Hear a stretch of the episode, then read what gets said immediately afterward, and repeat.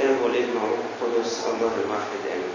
إحنا بنعمة ربنا النهارده آه، مش مكمل السلسلة بتاعت دراسة الكتاب آه، عشان طبعا كان لازم يستوقفنا آه، عيد الصعود وعيد الصعود من الأعياد المهمة ولكن مش بتاخد حظها في التعليم آه، في الكنيسة وأتذكر إن السنة اللي فاتت في اجتماع الشباب آه، آه،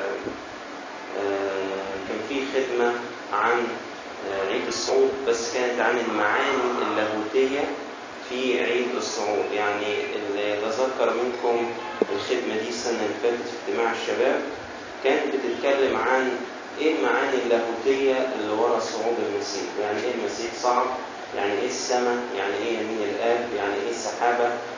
آه، إزاي صعد بينا؟ إزاي دخل كسابق من اجلنا كرئيس كهنة؟ كل الكلام والمعاني اللاهوتيه اللي في عيد الصعود كان ليها نصيب في عظة السنة اللي فاتت في اجتماع الشباب.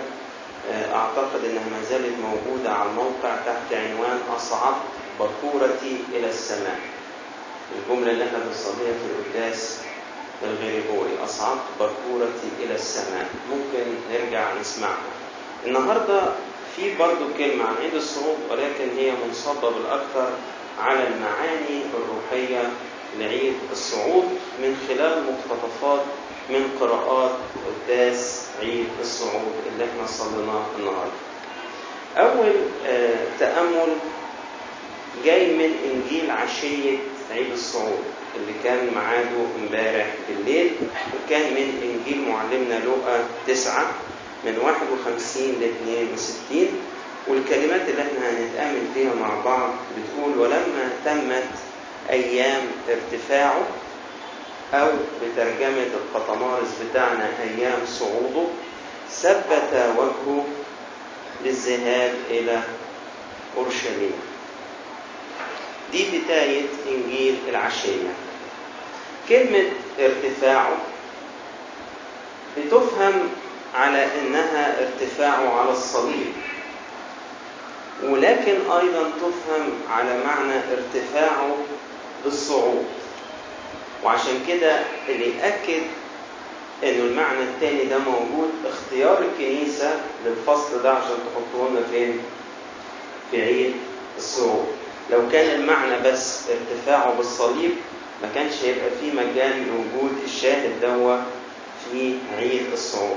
ولكن بالفعل الكلمة تحمل المعنيين ولما تمت أيام ارتفاعه يعني متى رفع ابن الإنسان رفع على الصليب وتفهم أيضا ومتى تمت أيام صعوده. وأحد المعاني الطقسية لكلمة صعود بلغة الكتاب المقدس هي إصعاد الذبيحة. يعني اللي يدور فيكم في العهد القديم يلاقي إن لغة تقديم الذبيحة اسمها إيه؟ اصعاد الذبيحة. صح؟ فالحقيقة الكلمة تنطبق تماما على الموقفين سواء صعوده على الصليب فهو ذبيحة فعلا أو صعوده للسماء زي ما كان أبونا فيكتور بيصلي من شوية إنه المسيح صعد للسماء كذبيحة نفسه دخل بها أمام الآب السماوي.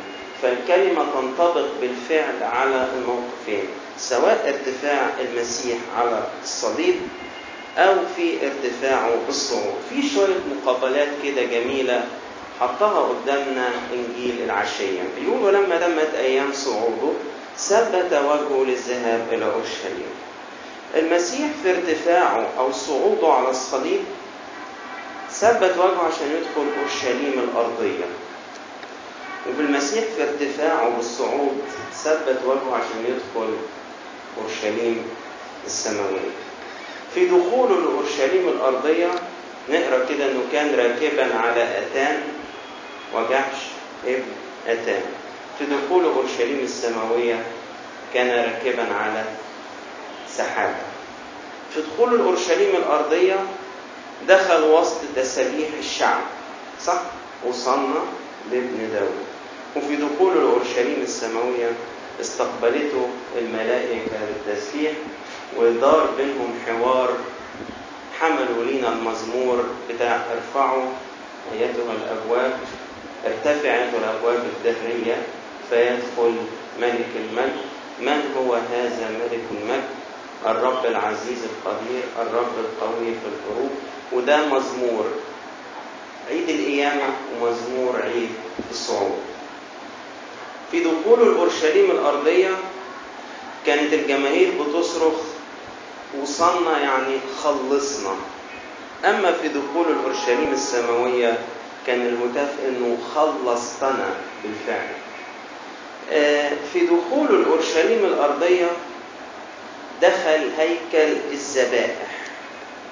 وفي دخول الأورشليم السماوية دخل بذبيحة نفسه وأدخل القديسين في ذات الموكب في دخول الأورشليم الأرضية دخل يتألم في دخول الأورشليم السماوية دخل لكي يتمجد. شوفوا ربنا رتب أن يرشد الكنيسة لوضع هذا الفصل بافتتاحية قراءات قداس عيد الصعود عشان يحط قدامنا المشهدين دول لحياتنا الروحية. ويقول لك لو كنت عايز تحصل على النتيجة الثانية لابد إنك تمر بالأولى. إن كنا نتألم معه فلكي نتمجد أيضا معه. يعني مش هينفع نحصل على الصورة الرائعة بتاعة الدخول إلى أورشليم السماوية بما تبعها من أمجاد بدون ما نمر على أن ندخل مع المسيح إلى أورشليم الأرضية للتألم لما كان داخل لكي يصلب وده بتأكده أيضا نفس قراءات إنجيل العشية. يعني نفس الإنجيل ده أنا قريت منه آية واحدة لو جيتوا تكملوه يقول لك وبينما هم سائرون في الطريق. قال له واحد أتبعك إلى حيث تمضي لو أنا بدأت أفكر بقى أن الكلام ده يختص بالصعود أبتدي أفهم ال... الآيات دي بطريقة جديدة. وفيما هم ذاهبون في الطريق. ولما جه يصعد قال أنا هو الطريق. يعني وهم سائرين في الطريق إلى الآب أو في الصعود الطريق إلى أورشليم السماوية. جه واحد عجبه هذا المنظر فقال للمسيح أتبعك حيث إيه؟ إلى أين تمضي؟ فهو كان عينه على المجد بتاع المسيح. فربنا شاور له على اللي إحنا كنا لسه بنحكي عليه قال له للثعالب أوكرة ولطيور السماء أوكار وأما ابن الإنسان فليس له أين يسند رأسه. الشاب ده كان لسان حاله يقول يعني أنا أتبعك يا سيد للمجد للسلطة لكرسي الرئاسة. واخدين بالكم؟ لكن ربنا أظهر له أن طريق الصعود لابد يبدأ بالنزول. واخدين بالكم طريق الصعود. اللي إحنا لو إحنا عايزين نختبر الصعود لابد إن الطريق يبدأ بالنزول. من يضع نفسه يحصل إيه؟ يرتفع. إن كنا نتألم معه لكي نتمجد أيضا معه. فاللي عايز يرغب مننا إحنا بقى في الارتفاع والصعود مع المسيح لابد ليه في الأول من النزول. لحد فين؟ نزول إلى غسل الأرجل. نزول إلى الصليب. بكل تعييراته بكل إهاناته بكل الخيانة اللي فيه. ليس أحد صعد إلى السماء إلا الذي يبقى هنا ربنا بيدينا تعليم روحي. إحنا بنتكلم عن الصعود. يعني إحنا نختبر إزاي الصعود في حياتنا؟ عايز تختبر الارتقاء والصعود بالطبيعة البشرية بتاعتك لابد إن ده يسبقه عملية إيه؟ نزول. نزول مش لوحدينا لكن نزول مع المسيح. اتضاع ابن الله. سر من أسرار الصعود هو التواضع. التواضع اللي يخليني أنحني لأغسل الأرجل التواضع اللي يخليني أقبل ألم الصليب وإنكار الذات وتسليم المشيئة للآب. واخدين بالكم؟ كل دي حسبت محطات مهمة للصعود. ممكن يكون النزول ده حتى نوع من الفقر الاختياري اللي بيعيشه ناس كتيرة في طريق الرهبنة أيضا متاح لنا إحنا كعلمانيين أن إحنا نختبره بشكل أو آخر. زي ما بيقول معلمنا بولس أنتم تعرفون نعمة ربنا يسوع المسيح الذي من أجلكم افتقر وهو غني لكي تستغنوا أنتم أيضا بفقره. يبقى إذا النزول حاجات كتير. اختبرها المسيح في تجسده. أو كان المدخل ليها تجسده. اختبر الفقر الاختياري. مش عيشة الفخامة والراحة والبحث عن كل ما هو ممتع للذات وللجسد وعدم وضع ضبط أو رابط للجسد بل إطلاق العنان لكل رغباته وكل شهواته كل حاجة يطلبها نقول له حاضر كل حاجة عايز يريح نفسه فيها نقول له ماشي. نوافقه على كل رغبة جواه. ده ما يؤديش أبدا للصعود. المسيح عاش ليس له أين يسند رأسه قال لآخر اتبعني فالآخر ده قال له إيه فاكرين؟ ها؟ إيه؟ واحد قال له ائذن أن أودع الذين في بيتي واحد تاني قال له ائذن لي أولا أن أذهب لأدفن أبي. فقال له دع الموتى يدفنون موتاهم. أما أنت فاذهب وبشر بملكوت الله. وقال له آخر سأتبعك يا رب فائذن لي أولا أن أودع من في بيتي. فقال له يسوع ما من أحد يضع يده على المحراث وينظر إلى الوراء يصلح لملكوت الله. الصعود بيحتاج لتحرر من رباطات الأرض. فاكرين بالونات الهيليوم؟ عارفينها؟ بالونة الهيليوم دي اللي بيخليها ممسوكة إيه؟ خيط. لو الخيط ده اتقطع إيه اللي هيحصل؟ هتطير.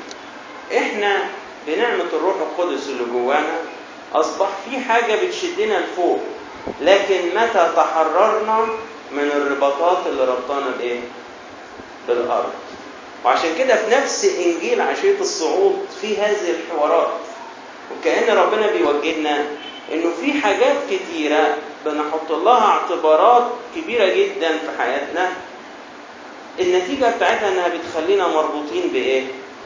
بالأرض.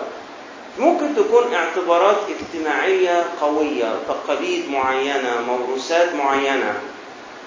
مع إن ربنا أشار للشخص الآخر إنه في من يقوم بالدور بتاعه لأن هو بالفعل مهتم بهذا الأمر وما عندوش حاجة تانية يقدمها في حياته. قال له دع الموتى يدفنون موتاهم. يعني في ناس عايشة للأرض وهتعول هذه الأمور لكن ما تخليش أنت دوا يمنعك أو يعوقك من التبعية أو من الصعود. واحد تاني الرباطات العاطفية بالآخرين كانت أقوى من الرباط العاطفي اللي بيربطه بالمسيح. فراح قال له أنا ائذن لي إن أنا أتودع من الذين في بيتي. طبعا الأمثلة دي لما بنسمعها دلوقتي بنستصعبها على مستوى الاستيعاب. ولكن على مستوى الحياة النسكية أصبحت يعني في أجيال قديمة كانت معاشة لكن اليومين دول بننظر لها إن هي تطرف لو أنتوا تاخدوا بالكم يعني لو لقينا رهبنة معينة ماشية بالمبادئ دي نقول عنها إنها إيه؟ دول جماعة صعبين خالص لو لقينا دير معين ماشي بقوانين يعني حازمة من جهة الرهبنة نقول الجماعة دول إيه؟ صعبين جدا. ولكن نكتشف إنه رائحة المسيح بتفوح من هذا التجمع أكثر من غيره. عارفين ليه؟ لأنه ما عادش يتفلسف في وصايا المسيح زينا لكن قبل إنه ينفذها زي ما هي. أنا أتذكر في مرة كنت بسمع عظة لأبونا متى. لما جه يخرج من العالم حاولت ناس كتير إن هي تعطل خروجه من العالم. ولما راح دير الأنبا صمويل أيام ما كان دير الأنبا صمويل ده مش على الخريطة خالص.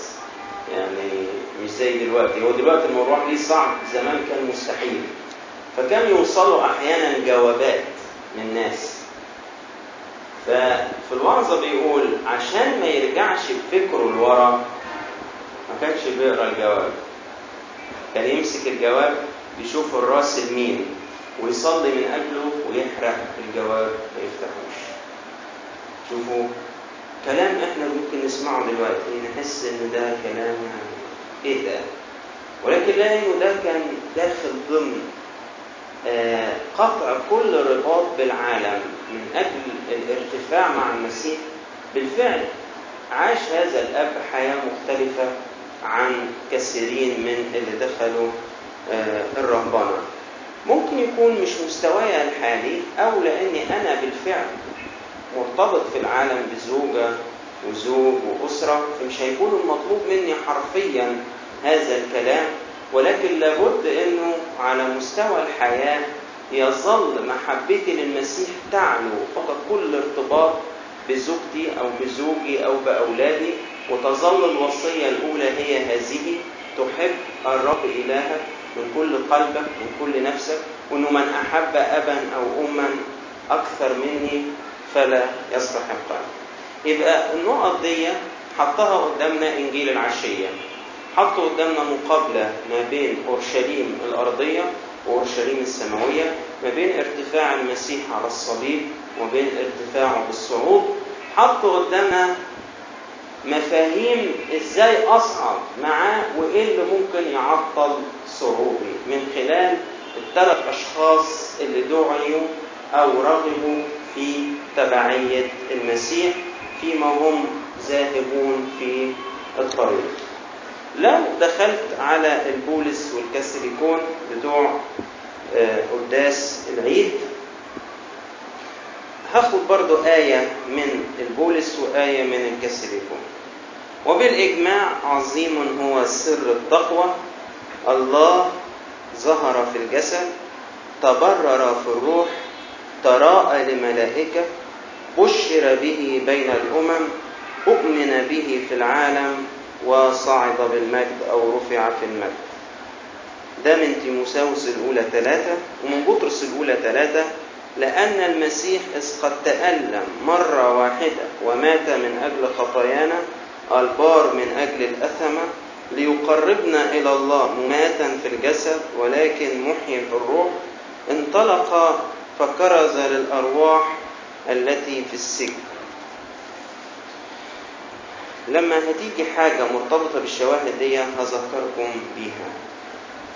أنا اللي, هقوله دلوقتي مش مش من يعني مش من عندي ده أنا واخد جزء من عظة لواحد من أساقفة الكنيسة اسمه الأسقف بولس البوشي ده تقريبا كان عايش في القرن ال 13 ولكنه معتبر إنه من أحد آباء الكنيسة في العصور الوسطى. فدي العظه بتاعته على عيد الصليب متاخد منها مقتطفات. فأنا هقول بالراحة ونقف كده نفهم كل حتة لوحدها. بيقول اليوم صار الذي كان تحت الكل ساقطا في التراب والبلاء على الأرض فوق الكل في سماء السماوات. حاولوا تخمنوا هو بيتكلم عن مين اليوم صار الذي كان تحت الكل ساقطا في التراب والبلاء على الأرض فوق الكل في سماء السماوات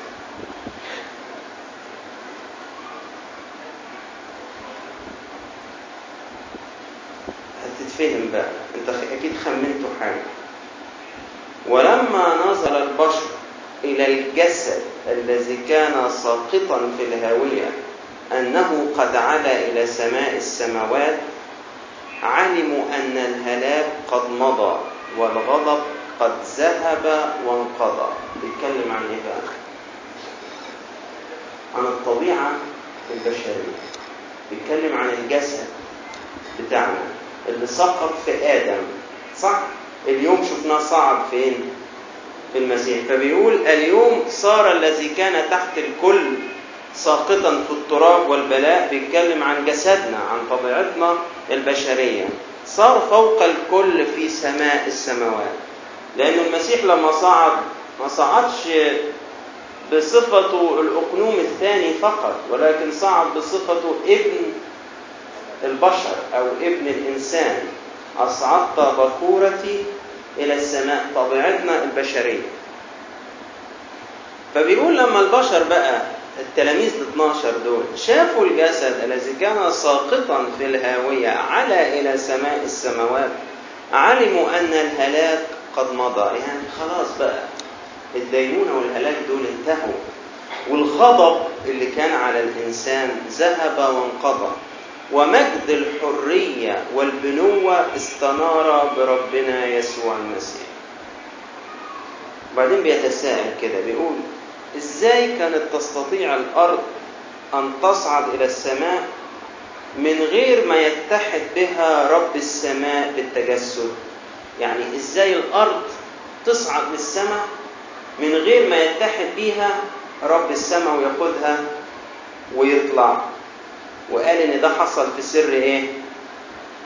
سر إيه؟ تجسد صح؟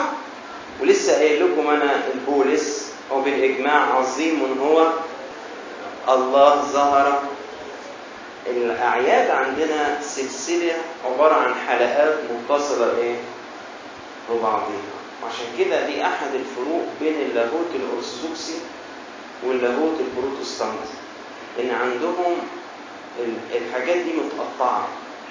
يعني دي لوحديها دي لوحديها دي لوحديها. إحنا عندنا دي يعني سلسلة يعني متصلة ببعضها ما ينفعش إن أقول إن الفداء هو الصليب. بس. لا الفداء هو التجسد والصليب والقيامة والصعود. وإن جيت للحق وفي انتظار المجيء الثاني. واخدين بالكم؟ فلاهوت التقسيم ده اللي هو كل حاجة لوحديها ده مش من منهج الكنيسة بتاعتنا. عشان كده في أعياد كتيرة تلاقي إنه في عيد الميلاد بيتكلم عن الصليب في قرايه القداس واخدين بالكم؟ الله إحنا مش إحنا متجمعين نحتفل بعيد الميلاد. هتجيبونا ليه للصليب؟ وتلاقي في في عيد الصعود بيتكلم عن تجسد ابن الله. لأنه دي حاجات مرتبطة ببعضيها. لولا التجسد ما كانش صعود المسيح يعنيني في شيء. صح ولا غلط؟ آه يعني المسيح يعني لولا إنه واخد حتة مني كان صعوده بالنسبة لي مش هيفيدني حاجة. واخدين بالكم؟ بيقول كيف يقدر الجسدانيون أن يصيروا روحانيين؟ لو لم يتح يتجسد منهم رب الأرواح ويصبح كل شيء كما يليق. كيف يقدر المسجونون تحت حكم الموت والفناء أن يبلغوا إلى رتبه الملائكة؟ لو لم تتحد طبيعتهم بذاك البار الذي غلب الموت ويصعدها فوق الكل. وده الجزء اللي مذكور في في رسالة معلمنا بطرس النفوس اللي كانت في الجحيم فوجئنا إن المسيح يصعدها وتصير في رتبة زي الملائكة. كل ده ما كانش ممكن يحصل. وفي الآخر يختم كده بيقول إيه؟ لم تصر لنا النعمة بمقدار الزلة. يعني النعمة اللي خدناها ما كانتش على قد الزلة ده بل عظمت نعمة ربنا يسوع المسيح وفاقت كل زلة وهفوة وبلغت في العلو حتى نفذت إلى سماء السماوات. يعني نعمة ربنا ما خدناهاش على قد إيه؟ الزلة بتاعتنا لا. دي تعاظمت وفاقت كل حد لدرجة إنها اخترقت سماء السماوات. تدبير خلاص الرب لينا من التجسد وحد الصعود. بيشبهه الأسقف أقول بالبلدي كده الأسقف اللذيذ ده. بالسلم اللي شافه أبونا يعقوب في تكوين 28 بيقول إن السلم ده بيشير لنزول الله بالتجسد. وارتقائه بالطبيعة البشرية درجة بدرجة. مش السلم ده درجات. من التجسد والمعمودية والصليب والقيامة والصعود لحد ما خد الطبيعة البشرية وإيه وطلع بيها مرة تانية للسماء. زي ما يكون هو واقف على السلم بيخدم هذا الخلاص بنفسه وبيرتقي بالطبيعة البشرية درجة بدرجة لحد ما رجعها تاني للسماء. صعود المسيح هو الصورة المقابلة لسقوط آدم. يعني الوقعة بتاع تكوين ثلاثة كمال الرد الإلهي عليها بحادثة الصعود. لازم لما تفكر في الصعود اوعى يتوه من ذهنك إن هو صعد بالطبيعة البشرية لأن هو ده غاية الصعود. فالطبيعة البشرية دي اللي شفنا مأساتها في تكوين ثلاثة وزعلنا وعيطنا عليها وعلى روحنا وعلى الطرد من الفردوس وعلى الخروج من لدن الله.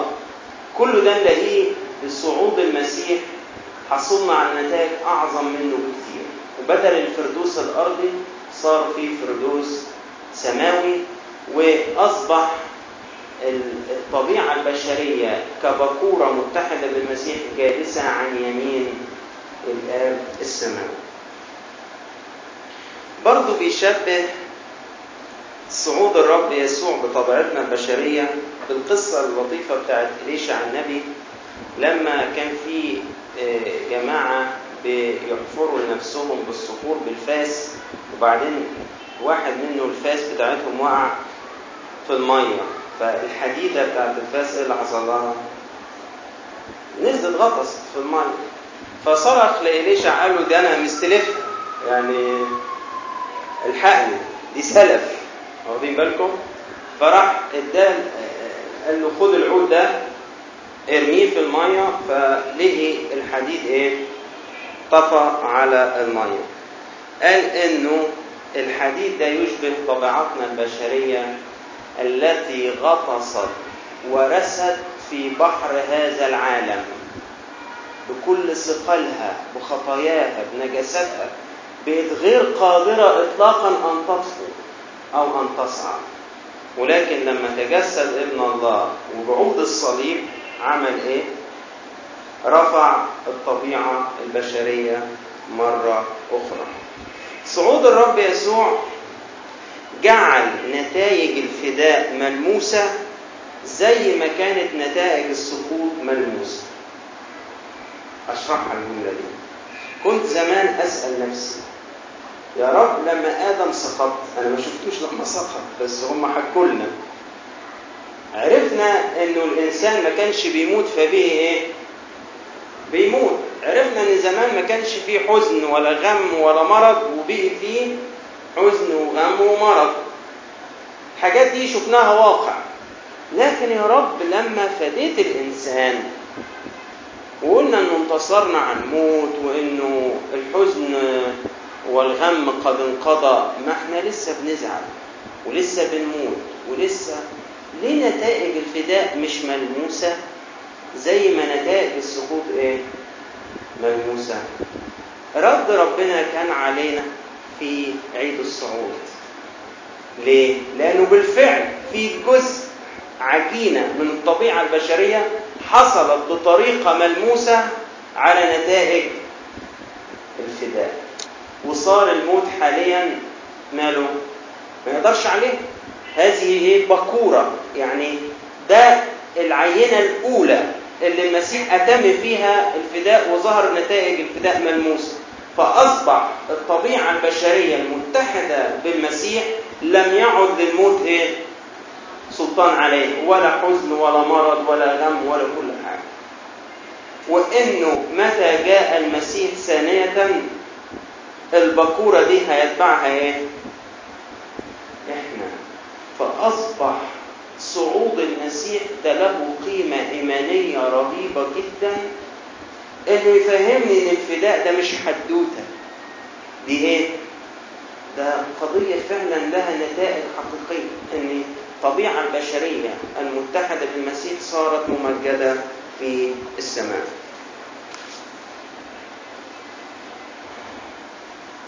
القديس كيرلس الكبير بيقول صعودنا إلى السماء كان هو الشيء الوحيد الأخير الذي كان لا يزال ناقصا في تدبير الله من أجلنا. لذلك فقد صعد المسيح بكورا وكبد للذين يصعدون. آخر حاجة أختم بيها من إنجيل القداس نفسه لحظات الصعود برضو ذكرها القديس لوقا قال وفيما هو يباركهم انفرد عنهم وأصعد إلى السماء آخر ما لمحه الإنسان من المسيح كان موقف إيه؟ البركة يعني آخر لقطة شفتها بعيني للمسيح قبل ما يصعد السماء كان بيعمل لي إيه؟ بيباركني. دي تحمل لينا تعزية ضخمة جدا. إنه المسيح قبل ما يصعد إلى السماء استودعني إيه؟ البركة. ويقول وانفرد عنهم وأصعد إلى السماء. برضو لو أنا عايز أختبر الصعود محتاج إني أبارك كل إنسان يعني أبارك اللي بيحبني وأبارك اللي بيكرهني. أبارك اللي بيخدمني وأبارك اللي بيسيء إلي. أبارك كل إنسان. وكمان أعيش بمبدأ في حياتي الخلوة يقول وفيما هو يباركهم إيه؟ انفرد عنهم. يعني ما يجبش إنه تضيع من حياتي قيمة الاختلاء بالله. لأنه من خلالها وأصعد إلى السماء. وصار أخنوخ مع الله ولم يوجد لأن الله أخذه. لابد من هذه المعية مع ربنا أوقات معينة في اليوم يوم في الأسبوع أيام معينة في خلوة. عشان أعيش هذه الجملة انفرد عنهم دي كانت مجموعة من التأملات اللي ربنا يعني حطها في سيدي وقلت إن أنا أشارككم بيها بمناسبة عيد الصعود ربنا يعطينا تكون مفيدة لينا ولحياتنا الروحية ولإلهنا كل مجد وكرامة في كنيسته إلى الأبد